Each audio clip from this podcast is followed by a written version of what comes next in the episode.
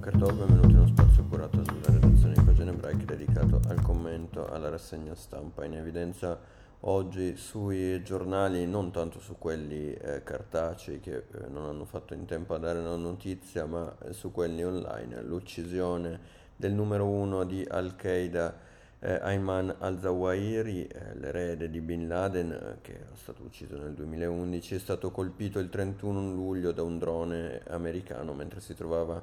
in una casa a Kabul e in Afghanistan. Giustizia è fatta, ha autorizzato l'operazione pianificata per sei mesi per togliere dal campo di battaglia uno dei più pericolosi nemici del popolo americano. E ho un messaggio per tutti i terroristi, non importa dove vi nascondiate, noi vi troveremo e vi elimineremo. Così eh, le parole del presidente Joe Biden annunciando ufficialmente ieri l'eliminazione di Al-Zawahiri sul terrorista di origine egiziana con una laurea in medicina pendeva una taglia da 25 milioni di dollari, ricorda eh, oggi la stampa tra i giornali, tra l'altro, che ha fatto in tempo a pubblicare in prima pagina la foto delle numero uno di Al Qaeda finalmente eliminato. Se Al Qaeda negli anni 90 e poi fino agli anni post 11 settembre è stata la minaccia numero uno per l'Occidente capace di colpire in serie gli americani in Arabia e l'ambasciata USA a Nairobi e ancora eh, nello Yemen, le, eh, in città europee come Londra e Madrid e infine, ma non per ultimo, di frantumare le Torri Gemelle, è stato, spiega la stampa, descrivendo il ruolo di Al-Zawahiri per la visione di questo medico egiziano diventato nel 2011 dopo la morte di Bin Laden, capo di Al-Qaeda, eh, ora dunque decapitata. Eh,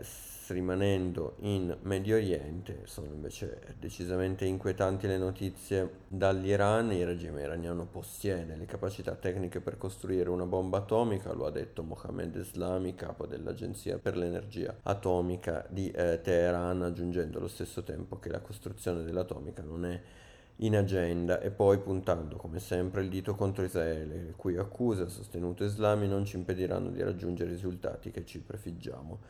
Sono più come eh, una minaccia che come una rassicurazione, come vorrebbe essere. L'annuncio iraniano è arrivato nel giorno in cui si è aperta la decima conferenza del trattato di non proliferazione, pur condita e ammorbidita dalle buone intenzioni di Teheran, scrive il Sole 24 ore, la dichiarazione che terrorizza il mondo occidentale, quella che tutti si auguravano di non sentire mai e che Israele profetizzava da tempo, non è comunque una novità. Israele ha fatto sapere di essere pronto a usare la forza pur di fermare l'Iran, mentre Europa e Stati Uniti ancora sperano di rilanciare l'intesa nucleare. I eh, negoziati, tra molto scetticismo, come racconta il giornale, dovrebbero ripartire presto a Vienna. Intanto una notizia positiva arriva dall'Ucraina eh, eh, dove dalle coste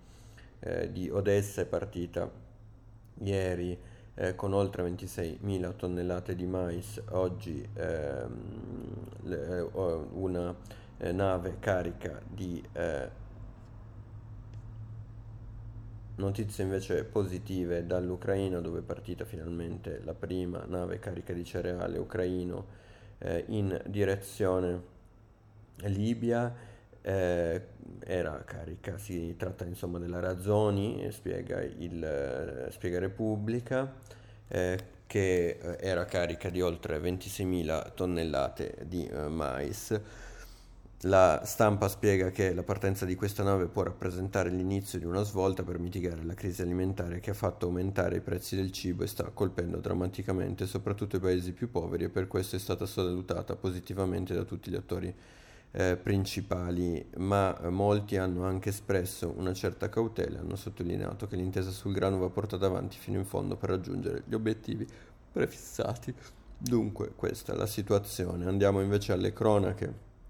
italiane siamo nell'anniversario, nei 42 anniversario della strage di eh, Bologna del 2 agosto 1980 alla luce di quanto emerso dai processi la pista palestinese eh, rispetto a questo attentato è solamente un tentativo di depistaggio per spostare l'attenzione dalla matrice neofascista eh, dell'attentato, a spiegarlo al Fatto Quotidiano Paolo Bolognesi, presidente dei familiari delle vittime eh, di quell'attentato. Nell'intervista si evidenzia come a credere alla pista palestinese siano in particolare aderenti a Fratelli d'Italia, soprattutto il deputato Federico Mollicone, spiega Bolognesi, fondatore del gruppo La Verità oltre il segreto, invece di cercare la verità mi pare però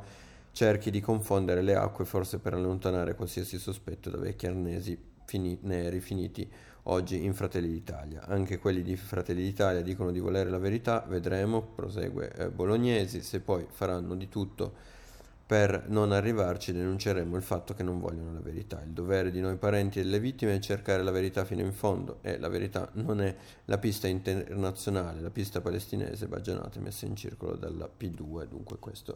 la sua valutazione. Io vi ringrazio per l'attenzione e vi do appuntamento ai prossimi approfondimenti a cura della redazione